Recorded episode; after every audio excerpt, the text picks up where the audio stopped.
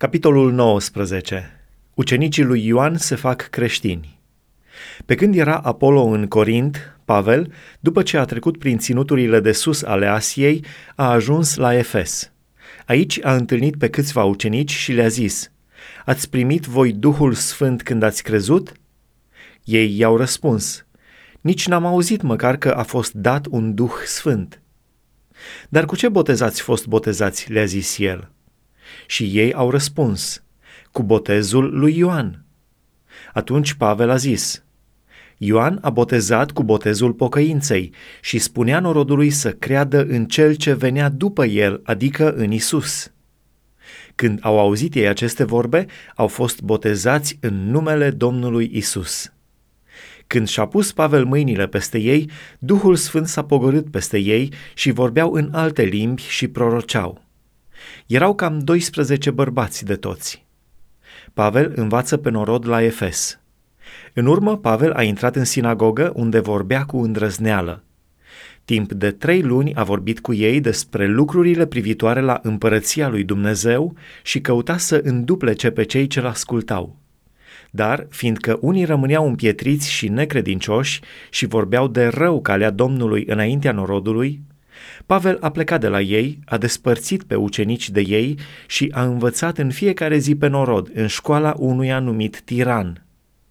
Lucrul acesta a ținut doi ani, așa că toți cei ce locuiau în Asia, iudei și greci, au auzit cuvântul Domnului.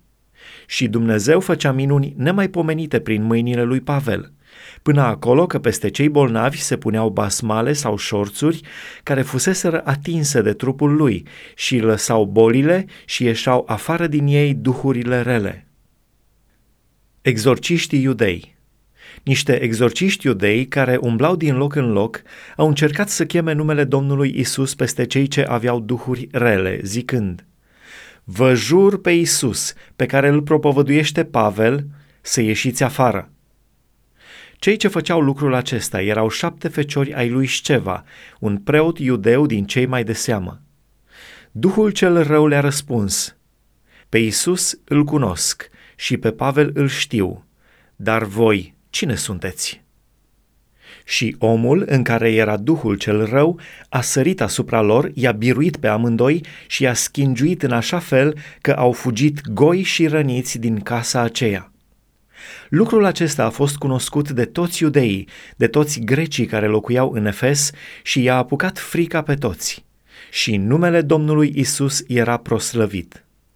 Mulți din cei ce crezuseră veneau să mărturisească și să spună ce făcuseră. Și unii din cei ce făcuseră vrăjitorii și-au adus cărțile și le-au ars înaintea tuturor. Prețul lor s-a socotit la 50 de mii de arginți. Cu atâta putere se răspândea și se întărea cuvântul Domnului. Răscoala argintarului Dimitrie După ce s-au petrecut aceste lucruri, Pavel și-a pus de gând să se ducă la Ierusalim trecând prin Macedonia și Ahaia. După ce voi merge acolo, își zicea el, trebuie să văd și Roma. A trimis în Macedonia pe doi din ajutoarele lui, pe Timotei și Erast, iar el a mai rămas câteva vreme în Asia. Pe vremea aceea s-a făcut o mare tulburare cu privire la calea Domnului. Un argintar, numit Dimitrie, făcea temple de argint de ale Dianei și aducea lucrătorilor săi nu puțin câștig cu ele. I-a adunat la un loc împreună cu cei de aceeași meserie și le-a zis, Oamenilor, știți că bogăția noastră atârnă de meseria aceasta – și vedeți și auziți că Pavel acesta, nu numai în Efes, dar aproape în toată Asia, a înduplecat și a abătut mult norod și zice că zeii făcuți de mâini nu sunt Dumnezei. Primejdia care vine din acest fapt nu este numai că meseria noastră cade în dispreț, dar și că templul Marei Zeițe Diana este socotit ca o nimica și chiar măreția aceleia care este cinstită în toată Asia și în toată lumea este nimicită. Cuvintele acestea i-au umplut de mânie și au început să strige, Mare este Diana efesenilor! Toată cetatea s-a tulburat Au năvălit cu toții într-un gând în teatru și au luat cu ei pe macedonienii Gaiu și Aristarh, tovarășii de călătorie ai lui Pavel. Pavel voia să vină înaintea norodului, dar nu l-au lăsat ucenicii.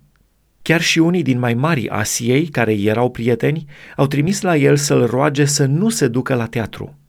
Unii strigau una, alții alta, căci adunarea era în învălmășală și cei mai mulți nici nu știau pentru ce se adunaseră. Atunci au scos din norod pe Alexandru, pe care iudeii îl împingeau înainte. Alexandru a făcut semn cu mâna și voia să se apere înaintea norodului. Dar când l-au cunoscut că este iudeu, au strigat toți într-un glas timp de aproape două ceasuri. Mare este Diana Efesenilor! Totuși, logofătul a potolit norodul și a zis, Bărbați efeseni, cine este acela care nu știe că cetatea efesenilor este păzitoarea templului Marei Diane și a chipului ei căzut din cer? Fiindcă nimeni nu poate să tăgăduiască lucrul acesta, trebuie să vă potoliți și să nu faceți nimic cu pornire nechipzuită căci ați adus aici pe oamenii aceștia care nu sunt vinovați nici de jefuirea templului, nici de hulă împotriva zeiței noastre. Deci, dacă în adevăr Dimitrie și meșterii lui au să se plângă împotriva cuiva, sunt zile de judecată și sunt dregători, să se pârască unii pe alții. Dar dacă umblați după altceva, se va hotărâ într-o adunare legiuită. Noi, de fapt, suntem în primejdie să fim învinuiți de răscoală pentru cele întâmplate astăzi, căci n-avem niciun temei ca să putem îndreptăți zarva aceasta. După aceste cuvinte a dat drumul adunării.